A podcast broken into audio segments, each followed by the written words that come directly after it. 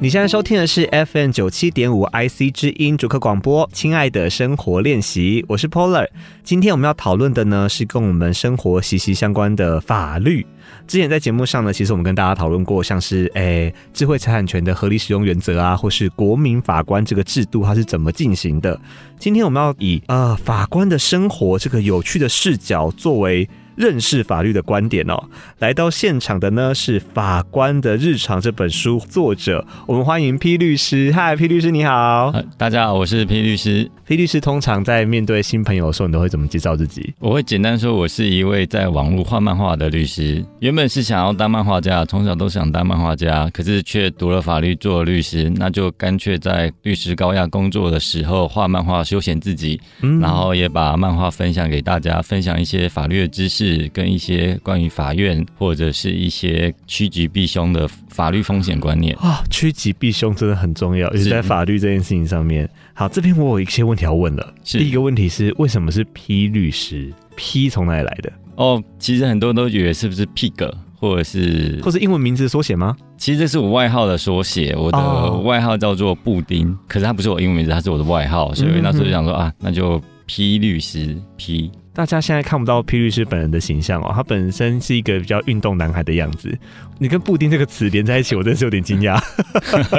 是名字谐音吗？对名字的谐音，啊把我的名字念快一点的话，就变，因为我姓萧，啊，如果把我名字念念快一点，的话就变成小布丁。哇，太可爱了，对我从幼儿园开始，这个外号就跟我一直跟到大学。就变成了 P 律师这样子。好，第二题呢，就是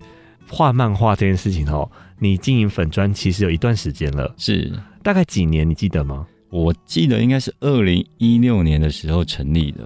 其真的一阵子嘞，这样对至少七年到八年左右了对。然后我惊讶的在于呢，你刚刚说你的梦想，曾经小时候梦想是当漫画家，是但你后来读了法律系，然后就走了法律之路了嘛？可是你完全没有学过吗？完全没有学过，那这样很厉害哎、如果完全没有学过，可以经营自己的图文粉砖，不简单哎、你怎么摸索这个道路的？应该说从小啊，就是看我曾祖父，哦，家里面他会画花鸟图，然后看着觉得很有趣，他们就给我日历纸嗯拿一支笔，那、我就会在角落画图。小时候啊，我阿妈或者是我妈妈都会跟别人讲说：“嘿，你那是不是有问题啊？因为可以蹲在角落画图画一整天。这哪有有问题？这很棒 啊！爸妈养到这种小孩，应该说是天使小孩吧？他自己对在那边不吵不闹，然后画画，多棒！”但小时候我都不太讲话，大家都觉得这个小孩是哦，不是比较内向啦。对，嗯。可是，一开始经营粉砖总是要有个起心动念。粉砖的名称就叫叫批律师漫画法律人生。哦，那当初为什么会想要经营这一个粉砖呢？嗯，因为我我是很久毕业很久之后，其实才考上律师。嗯，我落榜的次数非常的多。考上律师之后呢，就去做律师，先去实习。对那实习的时候就开始接触到，哎，其实很多跟我们一般所想象的不一样，嗯，还有律师很多的甘苦，特别是小律师有很多的辛酸。你的小律师是指还菜鸟的时期，对对不对，嗯像我当初我画了一个图，就是指导律师来跟你说啊，这个案子很急，嗯，要赶快撰写书状。好，我想说很急，应该是指他今天给我，然后明天才要交。结果他早上给我，他下午就说完成了吗？急成这样子，对对对，所以我就把这个画成漫画。我一开始是先放在个人的脸书啦，是放久了之后，开始就有朋友在底下说啊，敲碗啊，整理粉砖啊。然后其中一位前辈他就留了一句话，有打动我。他说，嗯会画漫画的律师不多。真的不多哎，你好像是我认识的第一个，那时候其实不多啊，那时候其实有另外一个有个律师，他也在画漫画，就好像他叫做律师马喜郎。除了这个粉砖之外，我就好像没有看过其他的，所以我那时候就因为前辈的这句话，嗯，就真的成立粉砖的。成立粉砖之后呢，今天 P 律师聊到现场呢是要告诉我们，哎、他还出了自己的书了，叫做《法官的日常》，副标题叫做《原来法官这样想》，你一定要知道的法律知识。我一翻开这本书呢，我觉得第一个让大家非常喜欢的一点就是它是一页漫画一页文字，是，是而且它是图文会对应的。是是哎，这个可爱的漫画呢，旁边会有些文字告诉你这个故事发生什么事情，会有更多的细节来补充它。我看到这本书第一个问题就是，它叫做《法官的日常》哎，是但你是一位律师哎，是是对是对，，为为什么你不画律师的日常，会画法官的日常？这问题是真的蛮多人问的。对啊，，因为通常会觉得哦，那这样这本书应该是法官写的，然后一看作者 P 律师，我下面安内，这个原因是因为就是因为作为一个律师，都会接所谓的诉讼案件，都会上法院，对，然后很多当事人就会问啊，诶，律师，这个案子法官会判我们赢吗？法官判我们赢的几率会有多少？哦，你说是你的客户这样问对你的，对对，然后客户可能还会继续问说，那法官会怎么看我们的证据？怎么看我们的事实？问久了，其实很多当事就会发现很多当事人他对于法官有点误解，可能受到韩剧或日剧的影响。是他会觉得法官可能一整天只要审他的案子，或是有很充分的时间可以审他的案子。啊、可是其实法官一年的案件负担非常非常的大，嗯审他案子非常的少。嗯然后再就是很多当事人可能小时候看了包青天，啊，包青天很经典啊，判案啊什对么的，对对，他、嗯他们都觉得法官就像包青天一样，好像全知全能，只差没有下地府而已。但现实上法官也是人啦，对，法官也是人，所以那时候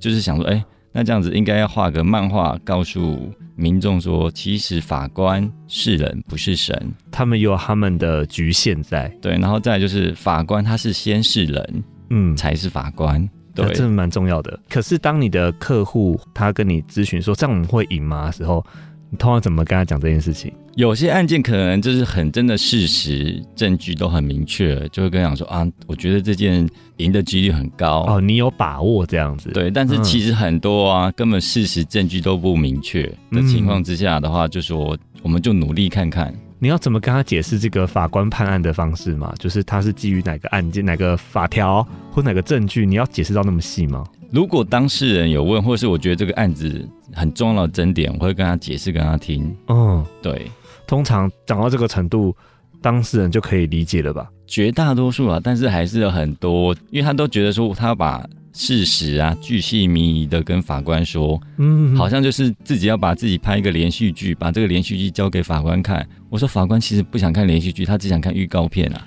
他只要听关键的重点对证据事件这样子。对对对嗯哼哼。你跟当事人是不是就要讨论很多这种攻防的事情？你们要以什么为核心来讨论？还是这是你来决定就好？基本上我会根据法律的要件，重要的要件，跟他讲说。这个要件呢，我们必须用什么样的事实跟证据来支撑，来说服法官。对，对，比如说，好，一个人来找我说他要去告一个债务人，这债务人欠钱没还，嗯，那我说，那前提第一个事情，你要先证明说你们之间有借贷契约，然后是你曾经交付借款给他，这个在法律上是很重要的要件。然后对基于这个要件呢，我们就要讲出一个事实。那这个事实如果要让法官相信，就要提出一些证据，比支如说持他对，比如嗯说借贷契约，还有银行的汇款记录。啊、这些都可以。对，哎、我问一个，虽然这题哈有点偏离我们访纲，但我这是很多人都很想问的，律师在场一定要问一下。如果你觉得你的当事人他跟你有说谎，是就是你没有诚实哦，或是这个证据你就隐隐约约觉得不对了，他可能有问题，你很难帮他真的脱罪或是减刑的话，是，这个情况你要怎么处理、好险是我主要是接民事案件居多啊？所以比较不会有这个情况。对，嗯刑案的话相对比较少。在接刑案的时候，我都会跟当事人讲说，我们就依据事实嗯，和证据是，去做答辩，是因为法官其实有时候跟观众或乡民一样，当你讲出一个事实，嗯结果检察官提出证据来打脸你的时候，那就会比较糟糕哎、他可能以后就不相信你了。是，对，所以基本上法官跟我们在看一些新闻世界的民众一样，其实民众看到某个人，嗯，我们现在网红的明星叫做翻车啦，啊、对对对对，一旦人你设人设翻掉了对这对，样，如果嗯你人设翻掉的话，基本上啊，你要再回复啊，也就很难 那了，个信任感就没有了。对，信任感就没有了。嗯，好，我们这段先聊到这边哦。下一段回来呢，我就要聊一个法官跟律师的关系到底是什么，这个很有趣，而且法律圈子应该就这么大了。法官、律师如果遇到认识的那个处境会是怎样，也很有趣哦。好，我们休息一下，稍后回来。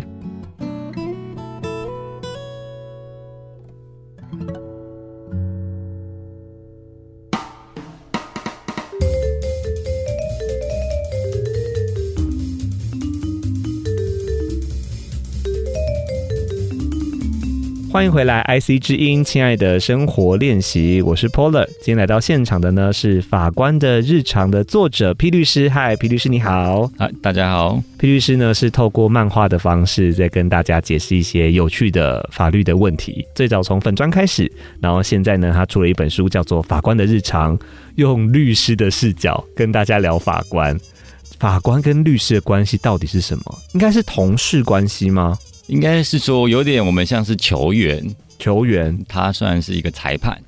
哦，球员就是你跟检察官，对不对？律师跟检察官，对，或者是律师跟律师是球员，嗯然哼后法官就是裁判。因为法官的工作主要就是认定事实，嗯依据法律去判决，所以他这时候要看一下事实，双方讲的哪个事实是可以说服他的，嗯，然后他再依照这个事实去看什么法律的适用来做判决。法官毕竟也是人哦，而且法官很多位嘛，有没有你会感觉到，哎、这个法官好像比较好沟通啊，这个法官好像比较呃比较强硬，会有这种差别吗？人格有特质上有每个法官的开庭风格，我觉得都不一样。像哦我有碰到，就是我自己在漫画里面有画，就是我碰到有一个法官，他其实会尽可能的不把他的情绪表露出来，哦因为其实很多的法官他其实不太会把自己的情绪表露出来，因为怕当事人去猜。可是我后来就发现，这个法官他碰到很难问题的时候，对他就会抓头发。啊，那我就知道哦，这对于他说是一个难题，我就要笔记。那他抓头发这时候的所考虑的问题或是事实，我就要记下来。哎、他觉得这个 A 题目很难，你是要一直攻 A 题目吗？还是你要把 A 题目解释清楚？就是把这个 A 题目记下来，然后嗯想办法的去说服他。啊，这代表这个是关键的核心问题是了。是是，诶，那我想到， 对不起，有点岔题，我不知道呃律师会不会玩那个法庭的那种电玩哦。你知道逆逆转裁检判是逆转裁判对吗？对对，我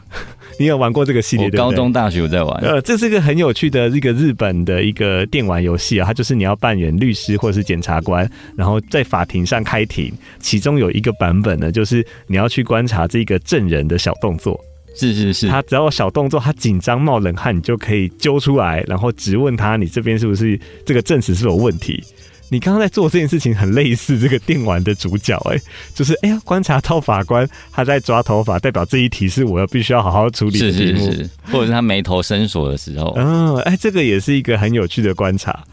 啊，讲到这个抓头发呢，这个法官的日常的啊这个漫画的男主角呢，这个法官其实就是一个没有头发的秃头法官。是是，嘿，你这个画秃头原因是不是也是跟抓头发有关系，跟压力和抓头发有关系，啊对，头发就就掉光 了，对吧？压力很大啦。。是，呃，法官和律师、检方其实都很辛苦，对因，为你们处理的其实可能是一个人的未来，可能是一个事件的交代，对，这是比较正面的说法。嗯，其实是蛮庞大的责任。对，那我通常都说，我们处理的很大部分是当事人的负面情绪。啊，这也是一个对，对尤其你在第一线，你会面对真的就是当事人的情绪。对，还有负面能量，所以这时候就顺便分享一下，就是我之前跟一个当事人啊去法院开庭，嗯，开庭完之后他就赶快急着要走，然后我就要叫住他说要讨论一下刚刚开庭的情况。对，他说律师你不要跟来，你身上都是煤气啊。然后我说怎么了？他说我现在身上也是煤气，法院就是个充满煤气的地方，我现在要去附近的家乐福绕一绕，把煤气都走散了再回家。就是他有自己的一些就是信仰，或者对，是所以什么没的想到连民众都觉得，就是律师或法律从业人员都是满满的负能量。呃，毕竟法院这种地方哦，大家能够避免不去就不去啦，但那却是你们工作的场域。是是是，嗯，刚刚那个律师跟法官这题我还没问完哦。那如果遇到认识的法官，那个场面会不会比较尴尬？我自己目前遇到的次数不多，嗯，因为我必须先讲一下，因为我自己大学念的是高雄大学，我是第三届，哎，是所以遇到的学长姐就很少，同学也很少。后来念的是非法律相关的产业经济研究所，是，我是到了博士班嗯，才念回，又念回变回哦法。法律，对，嗯，那我确实在开庭的时候有碰过法官的博士班同学，嗯，所以你们可能脱下那个法袍之后，你们其实是同学关系。啊，有趣的是，这个法官我们是开庭完之后才相认。为什么开庭完才相认？就是那个法官主动问我说：“哎、那个肖律师，嗯，你看起来有点眼熟、哎、啊，是法官来跟你认哦的，不是你认他。啊，对对对，他说你有点眼熟，是不是你常常开我的庭啊？哦，啊，这个漫画没有想画出来，嗯 对，然后我说、我是你博士班同学，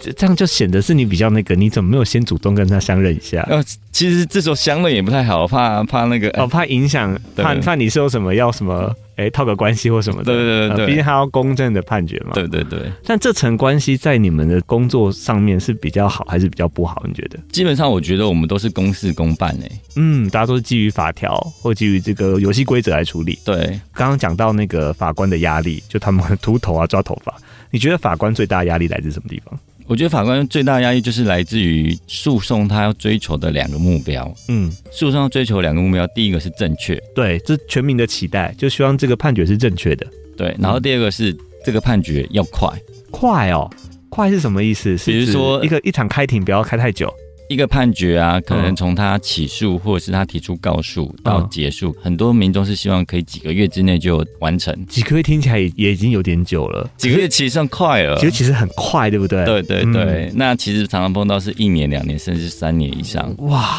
哎、这个东西就是大家比较不了解的，为什么一个案件会走那么久？我们先来讲一个案件，嗯一个案件要去知道它的事实是什么，嗯，真相是什么，就要花很多时间。所以我们看很多的，不管是台剧、嗯，日剧或韩剧，它可能花好几集都在厘清事实。对对，没错，以故事来说就是这样子。，对，所以本身来说，厘清事实这件事情就要花很多的时间。嗯然后再来，我们来看整个宏观来看，一个法官的案件负担量。哦，通常他们一个人会身上会有几个案件啊？我记得我前几年看一个粉砖，这个粉砖的名字我没记错，叫做“法官改革司法连线”。嗯，他们就依照每年法院新收的案件数去除以法官的人数，平均的方式就最简单最明确。，对，嗯结果得出来的结果是，平均每位法官每一年新收案件哦，嗯我我讲新收的案件就是身上背的旧的先不算哦，吼，先先接到的 case 哦。九百件，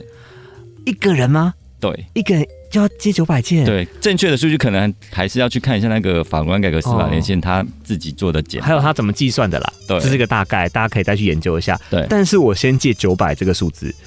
一个月才三十天呢、一年九百件的话，等于是一天大概要审三件，三件，而且重点是这样才是一件才审到一次而已，就九百件啊，而且这是新收案件哦，我还没有算旧的嘞。对这那真的是法官的时间也很不够哎、对，所以就秃头了， 真的是压力很大。再来，我要问的就是那个开庭的那个频率，因为我们说一个案件会走多久，说哎、几个月算快了，嗯然后大家都要几年哈。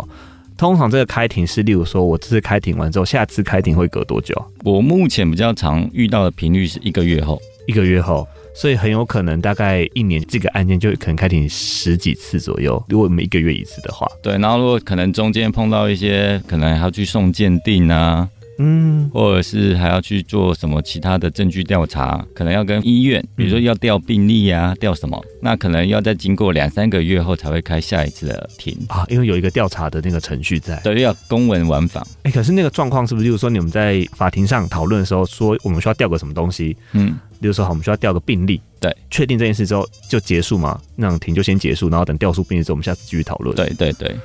啊、是这个样子啊、那难怪，那这个程序会需要走一段时间，没有错，也需要小心谨慎啦，是因为这是是毕竟是关乎真的是太多事情了，不管是公平正义，或是每个人的未来，或是每个人的补偿，这真的要很小心。再我要问一题呢，就是关于这个。法官的案件怎么分配？我们刚刚说每个新的案件会新收很多啊，嗯，这个是怎么来的？是发扑克牌，一人发一个，平均分配，还是会按照每个人的专长吗？还是怎么样？先讲一下，基本上出一个法律的程序有，基本上就分成行政程序、嗯，民事程序，对，然后刑事程序。是我觉得这个观念对我来说理所当然，但是我一直碰到当事人，他对于这观念不能理解，我都要解释。我顺便这边解释一下，好行政程序就是行政诉讼程序，就是指说，今天你跟公家机关发生了纠纷，嗯，那就是走行政诉讼程序。对，很常听到这个行政诉讼。嗯那民事程序就是今天可能有人欠你钱，或是有人撞到你，你要跟他讨损害赔偿、要对医药费，就是民事诉讼程序。嗯，婚姻什么也是在这边，对不对？对，然后民事诉讼程序又有再分成家事、哦，这是家事法对庭。对，然后嗯再来是刑事诉讼程序，刑事诉讼是今天被人家撞了，可能要告他肇事逃逸或是过失伤害。嗯那就是走刑事诉讼程序。所以基本上它会分成这三大块，然后再依照每一个案件类型去分。有些法官可能他就审比较多的民事或民刑事这样，呃民事的，他可能就是审比较多的契约案件，或者是审比较多的土地分割案件。嗯，对，还是有一点点的会稍微分，对分一但是下根据台北，我记得根据台北地方法院的分案规定啊，他们是用电脑分案，嗯对，所以基本上是随机的啦。呃，还是有一个公正公平的方式在分配这件事情。，对有一个比较在书里有提到是重大案件的分配，对这个就比较特别，要特别拉出来讨论，对不对？对，重大案件的分配呢，需要用抽签的。是是是。我先来讨论什么叫重大案件，它有个定义吗？定义的话，其实如果在那个司法院的法规资料库查，它确实有一个定义跟划定范围，嗯但是白话来说就是很受到关注的你的关注是指全民，就是社会瞩氛围啊目。。对，社会瞩目案件，它一定算是重大案件。好，所以就是我们新闻上可以看到的，对这些都会被放在于重大案件。对，嗯，好，那这个重大案件为什么要用筹钱的啊、第一个他可能背负的压力很大，再来第二个是。嗯他可能要调查的事实或证据很多，或者是他可能要看的证据案卷卷宗很多。嗯对，像我之前就碰到一个社会瞩目案件，然后我去申请阅卷，嗯，还没阅卷之前，我可能想说一般的。案件卷宗可能就是一个卷，呃，一个卷就是一本，就是一个装订起来的卷宗，嗯 OK，对，可能就像是比较厚的一本书。是结果到了现场之后，发现是一整桌的卷宗，一整桌，一整桌还不是小桌子哦，是一整个长桌，这个是怎么？你只能现场看吗？还是你可以带回家？不行，你要你在现场看我，要现场看现场印，好好辛 苦。 所以这所以可见就是那这样子，法官如果他也要这样子搞的话，那真的会花他很多的时间，而且在嗯，如果单以数字来说，它就只算一件，对他身上已经有很多件了，这里对还只能算一件，对，所以特殊的这种案件就是要用抽签的方式比较公平。看谁运气比较差，所以其实大家是不想要抽到这支签的嘛。正常人应该都不想抽到，但有没有人就觉得说我就是要挑战这种棘手的案件？这我就不知道，这可能就要问一下法官了。呃，就每个人的那个不一样，每个人对目标目的不一样，所以嗯还是有可能 他可以自愿吗？就是那这个我来，我目前问的法官前辈啊，嗯，我还没有听过有人要自愿。好，我们希望有一天呢，大家会自愿接受这种挑战，也不要啦， 这种案件也不要太多啦。我们这段聊这边休息一下，稍后回来。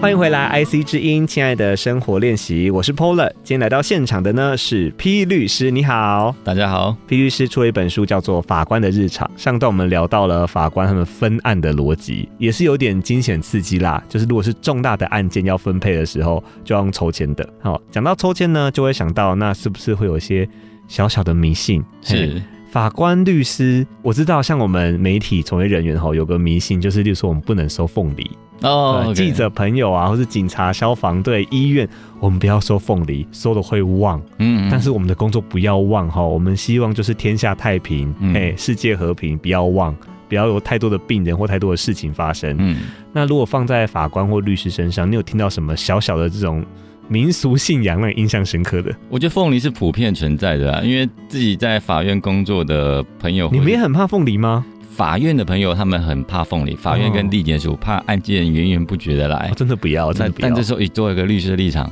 哎，欢迎案件源源源不绝的来。我知道，我之前认识一些就是律师朋友，他们会自己帮自己贴一个匾额，叫做什么“官司缠身”。诉讼产生，官司产生，对对对，对他们来说这是生意啦，对哎那是对 case 啦。对哎那有没有什么除了凤梨之外，你听到比较有趣的？就以刚刚分案来说的话，就是有个传说，就是如果今天要抽签分重大案件的时候，嗯，法官一定要坐在自己的位置上，啊，一定要坐在自己的位置上因为如果你不坐在这个位置上的话，这个案件就会找到你的空位置坐下去了。哦，不在位置上可能比较容易中。对，那后来他们有衍生出另外一个破解的方法，就是嗯如果真的不在位置上呢，那就要请书记官或是法官助理帮我放个玩偶，哈，这样也可以哦。 假装我有在。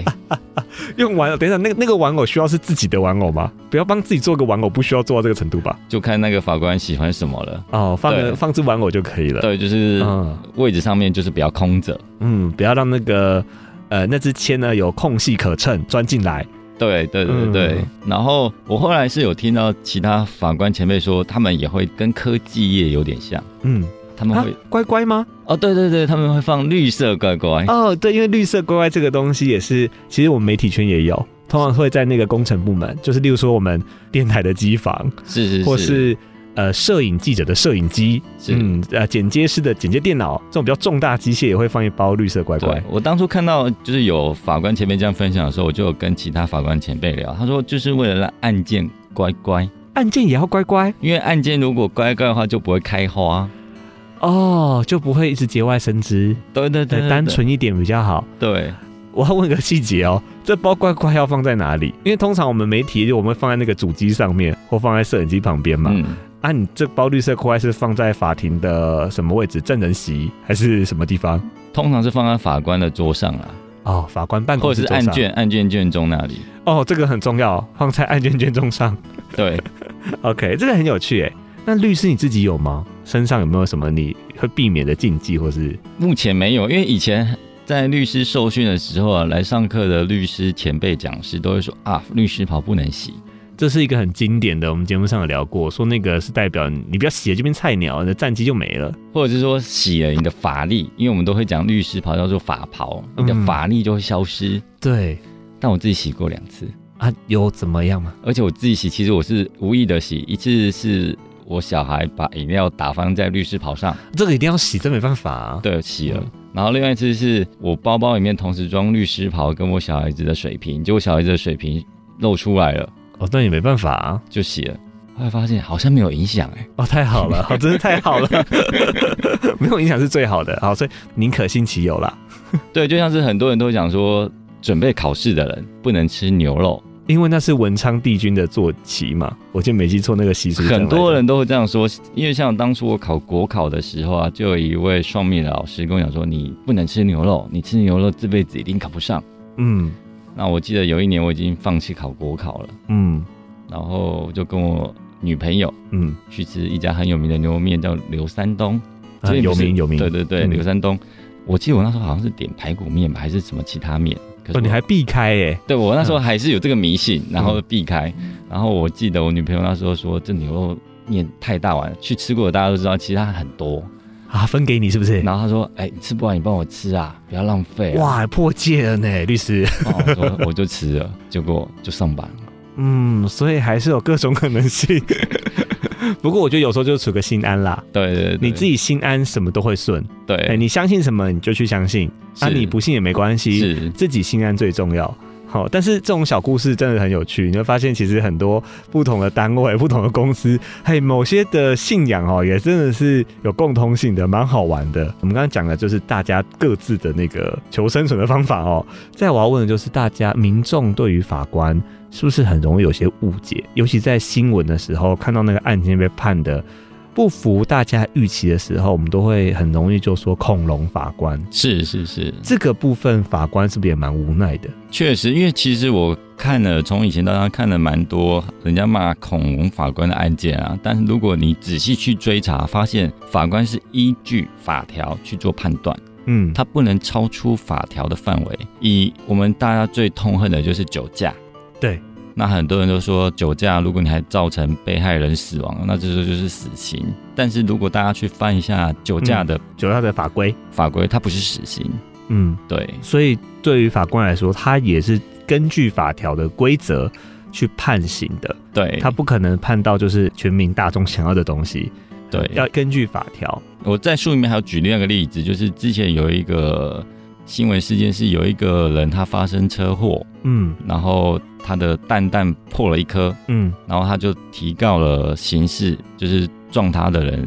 伤害罪或是重伤罪。 OK，那最后法官是判了，我记得是缓刑吧，然后再判说他要加害人要赔给被害人三十万。然后这时候很多人就想说啊，恐龙法官啊，一个单案怎么只赔三十万？但是它是刑事判决里面的一个算是要求加害人必须达成的一个刑事条件，嗯，它跟民事赔偿又没有关系，它是刑事案件，所以不能这样解读，对，不能这样的。那个那个赔偿不是这样看的，对，那赔偿不，那确实那个破掉蛋蛋的那个还有另外提出民事赔偿，哦，所以最后嗯是要看民事那面才是对的嘛，对嗯对对对 OK，所以就是这个解读错误，导致大家误以为法官好像在随便乱判。或者是说换个说法，他可能是背景知识不够，民众做出了错误的解读，嗯，这个时候你通常会想要跳出来解释吗？我就会画成漫画。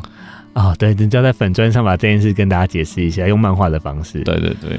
讲到漫画、哦，这本书里面呢很多有趣的故事，无法一一跟大家分享，我就分享一些我印象比较深刻的。我本身是一个 Pokemon 的 fans，我非常喜欢宝可梦，是然后我就看到呢，你有一篇在讲说法官的判决书里面出现了宝可梦，是是嗨是。这个是发生什么事情？为什么他会把宝可梦写进他的那个判决书里面？哦，是我记得这个是一个那个宪法法庭，应该是黄昭元大啊法对，官。黄昭远大法官，对他为了要去解释这样一个刑法的概念、嗯，刑法的问题，他用了我记得是阿尔宙斯吧？对他用阿尔宙斯跟裂空座两只宝可梦的神兽、哦，对对对对。但他就到底想要讲什么？ 其实讲实在话，我虽然有陪我女儿一起看宝可梦，嗯，但我还是不太，我自己不太能去理解这个关系啊，这个比喻。但是我必须说，黄大法官是很用心良苦，他想要类比或是比喻的方式，嗯让大家去理解这个刑法的问题，跟关注这个问题。他是把它当做一个例子在使用啦，对对他在对，讲他们的战斗力的状况的感觉，对，所以彼我觉此的关系是什么？这样，对我觉得这个这个就这部分是非常有趣的啊。嗯其实用一些类比或是生活的例子去说明一些法律的观点或是法律的问题。对于很多民众来说是更平易近人，就像我自己啊，用漫画的方式对，然后或者是我常常会用一些，我会用烧肉。烧肉，你是是说吃烧日式烧肉那个烧肉吗？，对对对，因为我就会跟当事人讲啊，你们平常自己想要写给法官的诉状，嗯，就像是一块肉，诉状是被告这边写给法官的东西吗，或是原告写给法官的东西。那 OK，